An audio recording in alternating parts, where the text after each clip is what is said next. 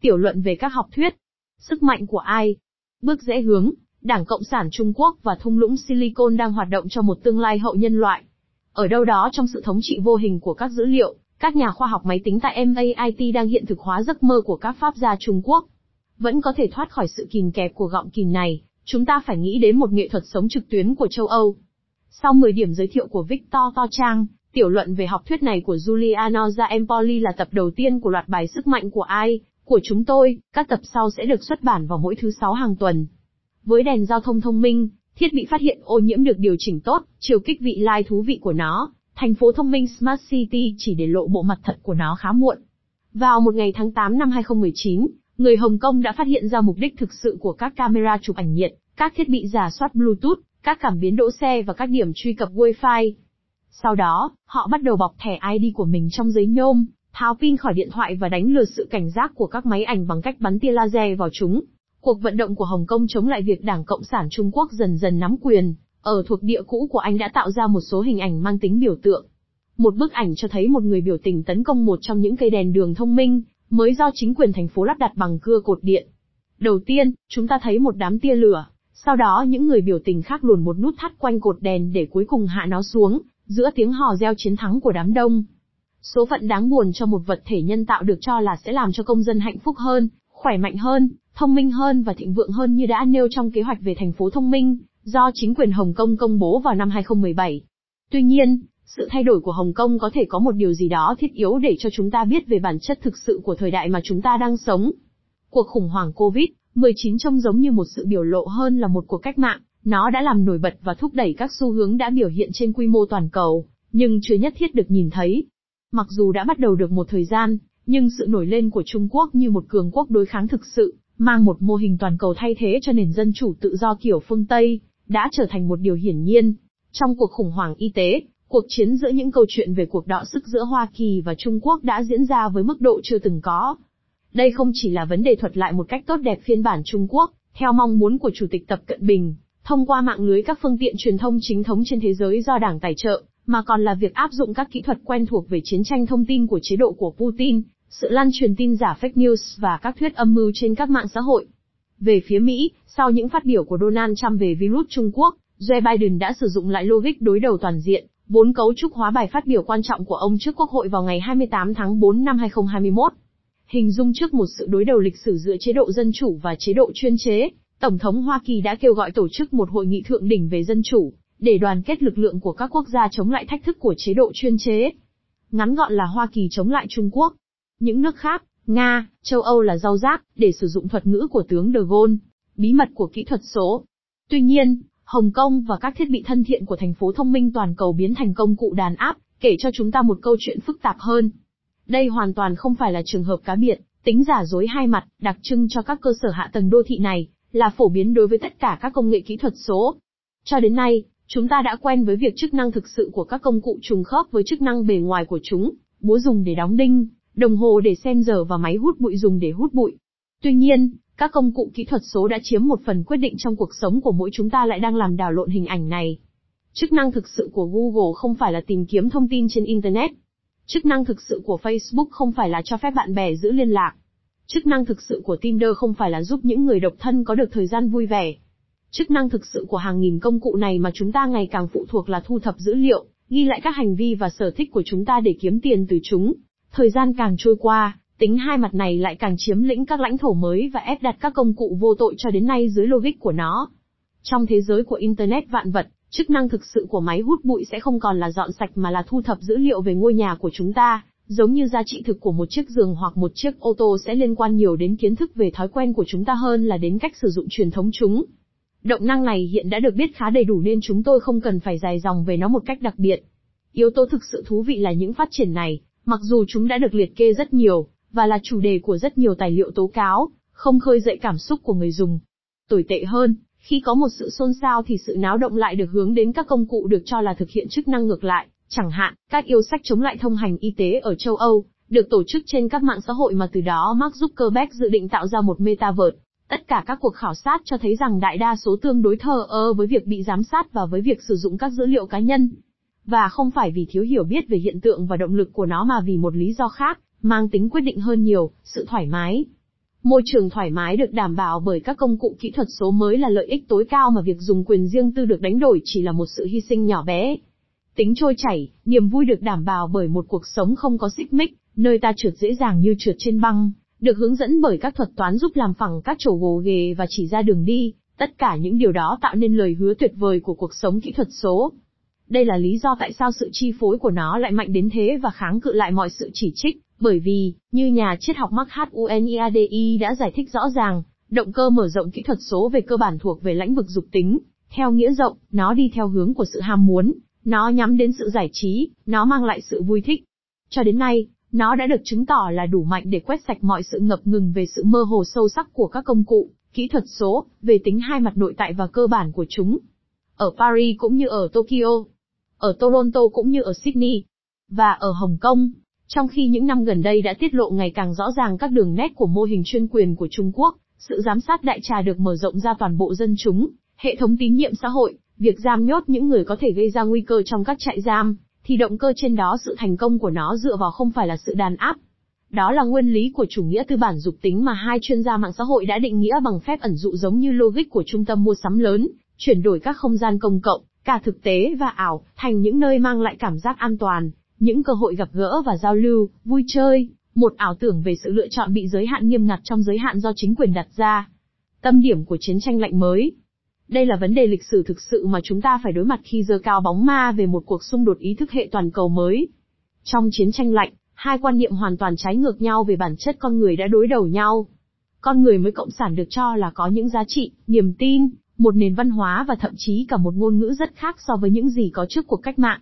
Con người mới phải trở thành một người nhiệt thành xây dựng chủ nghĩa cộng sản tận tụy với chế độ và một người theo chủ nghĩa quốc tế tin chắc vào tính đúng đắn của lý tưởng Marx, L-E-N-I-N. Theo luận điểm nổi tiếng do BUKHAZINE đưa ra năm 1922, nhiệm vụ thực sự của cách mạng là sự chuyển hóa tâm hồn con người. Ngược lại, ngày nay, Trung Quốc Cộng sản đặt nền tảng cho sức lôi cuốn của mình trên một tầm nhìn về con người và xã hội đặc biệt tương tự với tầm nhìn đã được khẳng định ở phương Tây nhờ sự phát triển của các công nghệ mới.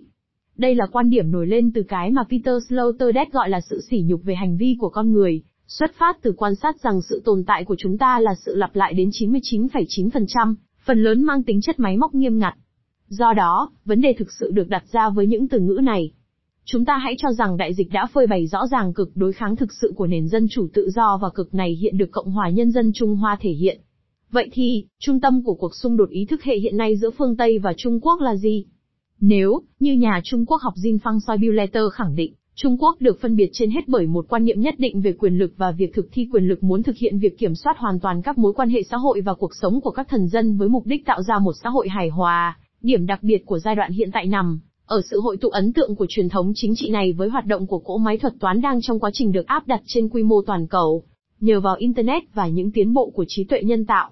Trong cả hai trường hợp, một hệ thống khích động mạnh mẽ và giải khích động, được triển khai với mục đích là đảm bảo sự phù hợp của các hành vi cá nhân để tạo thành một tổng thể xã hội mà sự tiến hóa không chỉ có thể đo lường được mà trên hết là có thể dự đoán và chi phối được. Khi giáo sư tin học ALSCH Penland, một ngôi sao tại MIT, giải thích rằng nhiều dữ liệu lớn mà chúng ta không còn phải suy nghĩ bằng những khái niệm, theo ông thuộc về thế kỷ 18, chẳng hạn như cá nhân, ý chí tự do và thậm chí là chính trị, nhưng nhân loại phải xây dựng một hệ thống thần kinh và điện toàn cầu có khả năng tự nhận thức mình như một cơ chế được tạo thành từ các mô hình lặp đi lặp lại, hơi giống quỹ đạo của đàn chim hoặc đàn cá, dễ dàng được điều chỉnh bằng vài công cụ của áp lực xã hội. Ông hiện thực hóa giấc mơ bị cấm đoán của các pháp gia Trung Quốc cổ đại những người đã khuyến nghị kẻ mạnh áp dụng nghiêm ngặt các phần thưởng và hình phạt để sự phục tùng trở thành bản chất thứ hai đối với thần dân của họ và rằng xã hội cuối cùng sẽ tự vận hành bình thường và tự nhiên như chính vũ trụ. Tám chiều kích của sự hội tụ giữa đảng và các nền tảng điện toán. Nếu các kỹ sư các mạng xã hội ngày nay xây dựng kiến trúc của chúng lấy cảm hứng từ các thí nghiệm của Bohus Skinner trên chuột thí nghiệm và nếu từ năm 2010, Tổng Giám đốc Eric Mick đã nói rằng người dùng mong đợi Google cho họ biết họ nên làm gì tiếp theo, thì các điểm tiếp xúc giữa thế giới quan của thung lũng Silicon và của Đảng Cộng sản Trung Quốc là quá rõ ràng để bị bỏ qua. Bởi vì nó không phải là một sự trùng hợp đơn giản, mà là một sự hội tụ cấu trúc dựa trên ít nhất 8 yếu tố cơ bản, các nhà khoa học luôn mơ ước thu gọn việc quản lý xã hội thành một phương trình toán học có thể loại bỏ biên độ của sự phi lý và sự không chắc chắn vốn có trong hành vi của con người. Hai thế kỷ trước, Auguste Comte đã định nghĩa vật lý xã hội là khoa học mà đối tượng đặc thù là nghiên cứu các hiện tượng xã hội, được xem xét trên phương diện trí tuệ giống như các hiện tượng thiên văn, vật lý, hóa học và sinh lý học, nghĩa là chịu sự chi phối của các quy luật tự nhiên bất biến mà sự khám phá là mục tiêu đặc biệt của nghiên cứu khoa học. Kể từ đó, nhiều người đã đưa ra cách nhìn của họ về khoa học chính trị, mà không bao giờ đạt được mục tiêu làm cho diễn tiến của xã hội trở nên dễ dự đoán hơn. Một nhưng vài năm gần đây đã chứng kiến sự ra đời của một hiện tượng mang tính quyết định. Lần đầu tiên, các hành vi của con người cho đến nay vốn là mục đích tự thân đã bắt đầu tạo ra một luồng dữ liệu khổng lồ.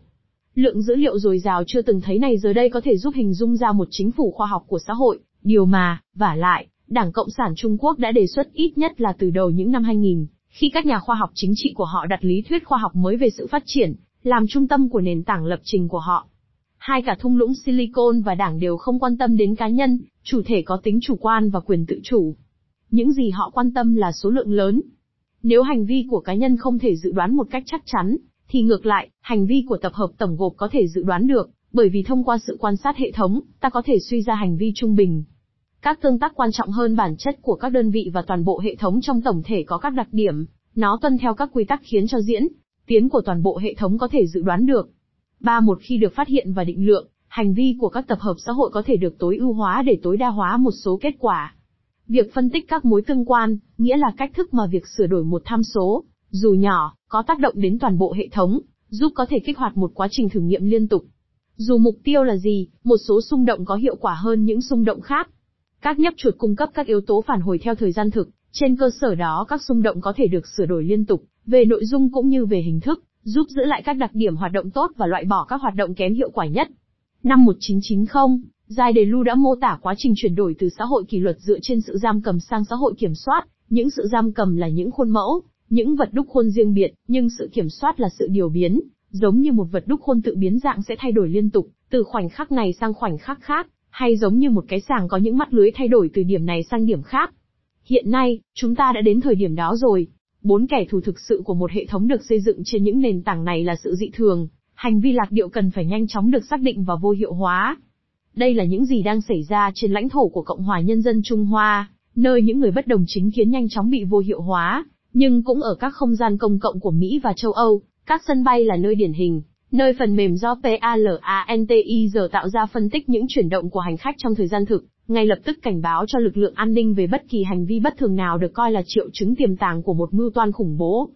Tương tự, công ty Mỹ cung cấp dịch vụ phát hiện sự bất thường, tức là những hành vi đáng ngờ trong rất nhiều bối cảnh khác nhau, từ gian lận bảo hiểm cho đến việc phát hiện một kẻ có khả năng đưa ra cảnh báo bên trong một tổ chức. Năm ở Trung Quốc cũng như ở châu Âu, điều bất thường chính và nghiêm trọng nhất là sự ngắt kết nối. Trong cả hai bối cảnh, ý tưởng rằng một người có thể sống một cuộc sống bình thường, và thực hiện đầy đủ các quyền của mình, đáp ứng nhu cầu và nguyện vọng của họ mà không được kết nối liên tục trở nên không thể tưởng tượng được. Là triệu chứng chắc chắn của tính phi xã hội, của một tâm tính lật đổ nếu không phải là một bệnh chống xã hội. Sự mất kết nối là thứ đã cho phép lực lượng Hoa Kỳ xác định nơi ẩn náu của Osama Bin Laden, ở Abbottabad, nơi người ta nghi ngờ rằng một khu phức hợp tòa nhà có quy mô như vậy không thể nào không có kết nối Internet. Sáu may mắn thay, ở Trung Quốc cũng như ở phương Tây, hiếm khi xảy ra tình trạng mất kết nối, bởi vì sự tán đồng của cá nhân được đảm bảo không phải bằng sự ép buộc mà bằng nguyên lý thoải mái của HUNIADI, bằng sự tiện lợi và sự chấp nhận những dịch vụ mà ma trận đảm bảo cho người dùng. Có ai hôm nay lại từ bỏ sự thỏa mãn bất kỳ sự tò mò nào chỉ trong vài giây, định hướng bản thân ở một thành phố xa lạ chỉ bằng một cử chỉ đơn giản, gọi taxi, chụp ảnh để lưu giữ khoảnh khắc, chuyển nó cho một nhóm bạn ghen tị, sử dụng SHAZAM để xác định bài hát đang phát trên radio của Uber, thêm bài hát đó vào danh sách nhạc tuyển chọn của Spotify của bạn để nghe lại ngay khi bạn ra khỏi xe. 7. Nhưng đằng sau vẻ ngoài của một trò chơi và hiền hậu, ở Trung Quốc cũng như ở thung lũng Silicon, một quyền lực không nguôi và bí mật được phát triển. Nếu kỹ thuật toàn thị là một cỗ máy để phân tách cặp đôi nhìn bị nhìn, trong vòng ngoại vi, một người hoàn toàn bị nhìn thấy, mà bản thân không bao giờ nhìn được điều gì, còn trong tòa tháp trung tâm, ta nhìn thấy mọi thứ mà không bao giờ bị nhìn thấy, phải thấy rằng các công ty kỹ thuật số lớn như Đảng Cộng sản Trung Quốc hoạt động trên cơ sở nguyên lý này. Ở phương Tây, không có bí mật nào được bảo vệ chặt chẽ hơn các thuật toán chi phối hoạt động của các công ty tuyên bố áp đặt sự minh bạch hoàn toàn đối với tất cả các công ty khác. Ở Trung Quốc, cuộc trường trinh không thể cản được của chế độ giám sát, đã để lại nguyên vẹn trung tâm mờ ám của quyền lực được khắc ghi trong tử cấm thành. Không có gì mới ở đây, các nghiên cứu được thực hiện về tác động của sự ra đời của máy điện báo và sau đó là điện thoại từ lâu đã chỉ ra rằng cả hai đều dẫn đến việc tập trung mạnh mẽ hơn các quyết định ở các đế chế thuộc địa vào cuối thế kỷ 19. Bởi vì nếu những người ra quyết định địa phương trước đây đã hưởng được nhiều không gian tự chủ lớn, Họ phải hành động trước khi nhận được hướng dẫn từ trung tâm, thì công nghệ ngày nay đã đơn giản xóa bỏ họ. Tám thung lũng Silicon và Đảng Cộng sản Trung Quốc đang hoạt động để hướng tới một tương lai hậu nhân loại. Hầu hết các kỹ sư làm việc trong các công ty công nghệ, ở thung lũng Silicon đều có xu hướng đáng tiếc là nghĩ rằng ưu tiên của họ không phải là phục vụ con người ngày nay, mà là xây dựng các trí tuệ nhân tạo sẽ thừa kế trái đất trong tương lai. Việc theo dõi liên tục và các thử nghiệm sửa đổi hành vi của vô số người được cho là để thu thập dữ liệu sẽ nuôi dưỡng trí thông minh của các trí tuệ nhân tạo trong tương lai. Về phần mình, chế độ Trung Quốc, giống như các công ty công nghệ lớn, đã công khai cam kết tham gia vào một cuộc đua ai, thường được đặt lên trên tất cả mọi thứ. Người ta chỉ có thể nhận thấy sự hội tụ đáng lo ngại giữa cuộc chạy đua này và các thí nghiệm được thực hiện trong lĩnh vực công nghệ sinh học, vốn đặc biệt sung kích trong các phòng thí nghiệm của Trung Quốc. Tám điểm hội tụ trên chỉ ra rằng trật tự do chế độ Trung Quốc tạo ra không phải là một hiện tượng biệt lập. Thế giới mà Trung Quốc phóng chiếu đã bắt kịp thế giới của đối thủ công khai của mình. Một xu thế sâu sắc đang diễn ra, ở cả hai bờ Thái Bình Dương, nó dẫn đến một thời đại mà quyền tự chủ của chủ thể và tự do sẽ biến mất. Thoát khỏi sự thống trị của sự nô lệ đối với kỹ thuật số. Nếu các yếu tố hội tụ dường như nhiều, thì có một sự khác biệt trung tâm. Trong khi ở Trung Quốc, thuật toán toàn trị đã củng cố quyền lực của chế độ, thì ở Hoa Kỳ, ít nhất là trên lý thuyết, còn tồn tại một quyền lực chính trị đáp ứng các logic dân chủ. Quyền lực này thậm chí đôi khi còn cho thấy ý định mơ hồ hạn chế quyền lực quá mức của các lãnh chúa phong kiến kỹ thuật số mới. Sự khác biệt này không phải là không quan trọng. Hy vọng rằng nó sẽ có ảnh hưởng quyết định đến những phát triển sau này. Tuy nhiên, nghịch lý của Hoa Kỳ là trong các nền dân chủ tự do quyền lực chính trị không phải là điều duy nhất mà các cá nhân phải đáp ứng, cũng không phải là điều chính yếu. Trong các xã hội của chúng ta, Việc triển khai chủ nghĩa tiêu dùng đại trà từ lâu đã tạo ra những tác động mang tính chuẩn mực mạnh mẽ, thường còn mang tính cưỡng bức hơn nhiều so với những tác động bắt nguồn từ sự tôn trọng luật pháp. Ngày nay, cộng vào hệ thống kỳ vọng và các mô hình hành vi này là tác động ngày càng tăng của công nghệ kỹ thuật số. Việc sử dụng điện thoại thông minh hiện là trải nghiệm tập thể chính được chia sẻ bởi toàn nhân loại. Ở mọi nơi và ở mọi quy mô, công nghệ kỹ thuật số đã trở thành giao diện cho mối quan hệ của chúng ta với thế giới. Và thực tế này, có vẻ tầm thường nhưng trên thực tế vẫn chưa được khảo cứu một cách sâu rộng về những hệ quả thực tiễn của nó, đóng một vai trò mấu chốt trong tất cả các biến đổi chính trị xã hội đang diễn ra. Thế giới số áp đặt lên chúng ta một lối sống mà không ai thoát ra được. Ngày càng thường xuyên hơn, mỗi chúng ta phải điều chỉnh hành vi của mình theo các chỉ dẫn đến từ điện thoại thông minh của mình và không ai có chút ý tưởng nào về hoạt động của cái hộp đen mà khả năng hành động của chúng ta phụ thuộc vào. Nếu lời hứa tuyệt vời về kỹ thuật số, được Steve Jobs thể hiện khi ra mắt chiếc iPhone đầu tiên, nó giống như có cuộc sống trong túi của mình, xây dựng một quan niệm về quyền tự chủ, thì việc sử dụng cụ thể các công cụ kỹ thuật số cũng tạo ra hiệu ứng ngược lại do sự kiểm soát người sử dụng mà nó dẫn đến. Trong thời đại siêu kết nối, con người còn mang ý nghĩa nào? Hiện tại, có vẻ như điều đó chủ yếu có nghĩa là phó mặc cho các chúa tể kinh tế mới vốn theo dõi mọi động thái của chúng ta và sử dụng thủ đoạn để thu hút phần lớn thời gian và sự chú ý của chúng ta. Đối mặt với tình trạng này, như chúng ta đã thấy, Việc huy động các lập luận đạo đức với hy vọng khơi dậy ý thức của công chúng phần lớn là vô ích. Lý thuyết phê phán có vẻ đây không phải là lần đầu tiên, bất lực trước sự phát triển của chủ nghĩa tiêu thụ kỹ thuật. Nghệ thuật sống trực tuyến của châu Âu. Khó có thể phủ nhận rằng một xã hội trong đó mọi người dành trung bình ít hơn 11 giờ mỗi ngày cho màn hình đang làm nảy sinh những vấn đề hoàn toàn mới, cũng như một sự khó chịu chung, tuy vẫn chưa tìm ra lối thoát, vẫn tồn tại và đang chờ đợi để tìm ra những người chuyển dịch chính trị có khả năng mang lại cho nó một tiếng nói không hoàn toàn là sự thụt lùi, tránh cả những cạm bẫy của sự đam mê công nghệ lẫn những cạm bẫy của sự hoảng loạn về đạo đức. Để vượt qua những cám dỗ của tình trạng nô lệ mới đối với kỹ thuật số dựa trên sự thoải mái, thêm một lời chỉ trích học thuật khác cũng không giúp được gì nhiều. Việc sáng tạo ra một lối sống phong phú hơn, đầy đủ hơn và hấp dẫn hơn mô hình hiện tại sẽ hiệu quả hơn.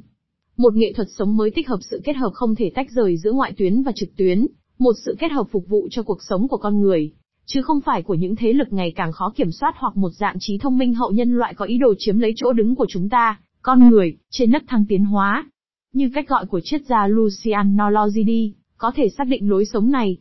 Điều chính là làm thế nào để cung cấp cho nó một ý nghĩa cụ thể. Tất nhiên, để làm được điều đó, cần phải có các quy tắc từ chối tính ngoại lệ của kỹ thuật số để khẳng định, trong lĩnh vực này, các giá trị làm nền tảng cho các nền dân chủ của chúng ta. Nhưng điều chúng ta cần trên hết là một thực tiễn tích cực và vui vẻ, có khả năng tiết lộ rằng các mánh khóe của chủ nghĩa tư bản giám sát giống như thức ăn nhanh cho não của chúng ta, bề ngoài hấp dẫn nhưng về cơ bản là có hại. Đây là nơi mà vai trò của châu Âu có thể mang tính quyết định. Không chỉ, như người ta thường nói, bằng cách áp đặt các quy tắc chỉ đơn giản là để bảo vệ trong lĩnh vực kỹ thuật số các nguyên tắc cơ sở của các nền dân chủ của chúng ta, mà còn bằng cách đưa vào thực tế. Trong chiều kích này, các giá trị trên đó cách sống của chúng ta luôn đặt cơ sở. Vượt lên tất cả những lời tuyên bố, châu Âu là gì nếu không phải là một cách sống, một cách hiểu thế giới chúng ta đang sống và một cách hiểu chính mình. Nghệ thuật sống, từ thời xa xưa, là liều thuốc giải độc chống lại mọi hình thức của chủ nghĩa toàn trị. Bởi vì khát vọng toàn trị, dù mang tính tôn giáo hay công nghệ là kiểm soát thời gian, chuẩn hóa hành vi. Giấc mơ của chủ nghĩa toàn trị là biến con người thành một cỗ máy, có thể dự đoán được, đồng nhất, minh bạch. Chất lượng cuộc sống thì hoàn toàn ngược lại. Tự do, thú vui, làm điều thất thường và lãng phí thời gian. Tất cả những thứ làm cho cá nhân trở nên độc đáo và làm cho chúng ta có được khả năng bảo vệ và phát triển trong chiều hướng mới của cuộc sống. Nghịch lý thay, chính một triết gia đến từ Hồng Kông, hiện đang sống ở Đức, nhắc nhở chúng ta rằng, từ quan điểm nhân học, công nghệ không phải là phổ quát, mà đúng hơn là nó được liên kết trong quá trình tiến hóa của nó với các vũ trụ quan đặc thù vượt lên trên tính chức năng đơn thuần. Đối với giác hui, không có một công nghệ đơn lẻ mà là nhiều kỹ thuật vũ trụ mà đặc điểm được xác định bởi các bối cảnh văn hóa khác nhau mà chúng thuộc về. Do đó, chúng ta có thể chống lại sự ngây thơ của những người nghĩ rằng sự phát triển của công nghệ sẽ quét sạch sự khác biệt giữa các nền văn hóa và các lối sống, một lần nữa quan niệm của họ cũng sẽ bị các sự kiện phủ nhận. Với điều kiện là lực đẩy toàn diện và toàn trị, của chủ nghĩa phổ quát công nghệ bị chống lại bởi mong muốn chiếm lĩnh lại công nghệ trong một viễn cảnh địa phương hóa và được định vị chính xác trong lịch sử.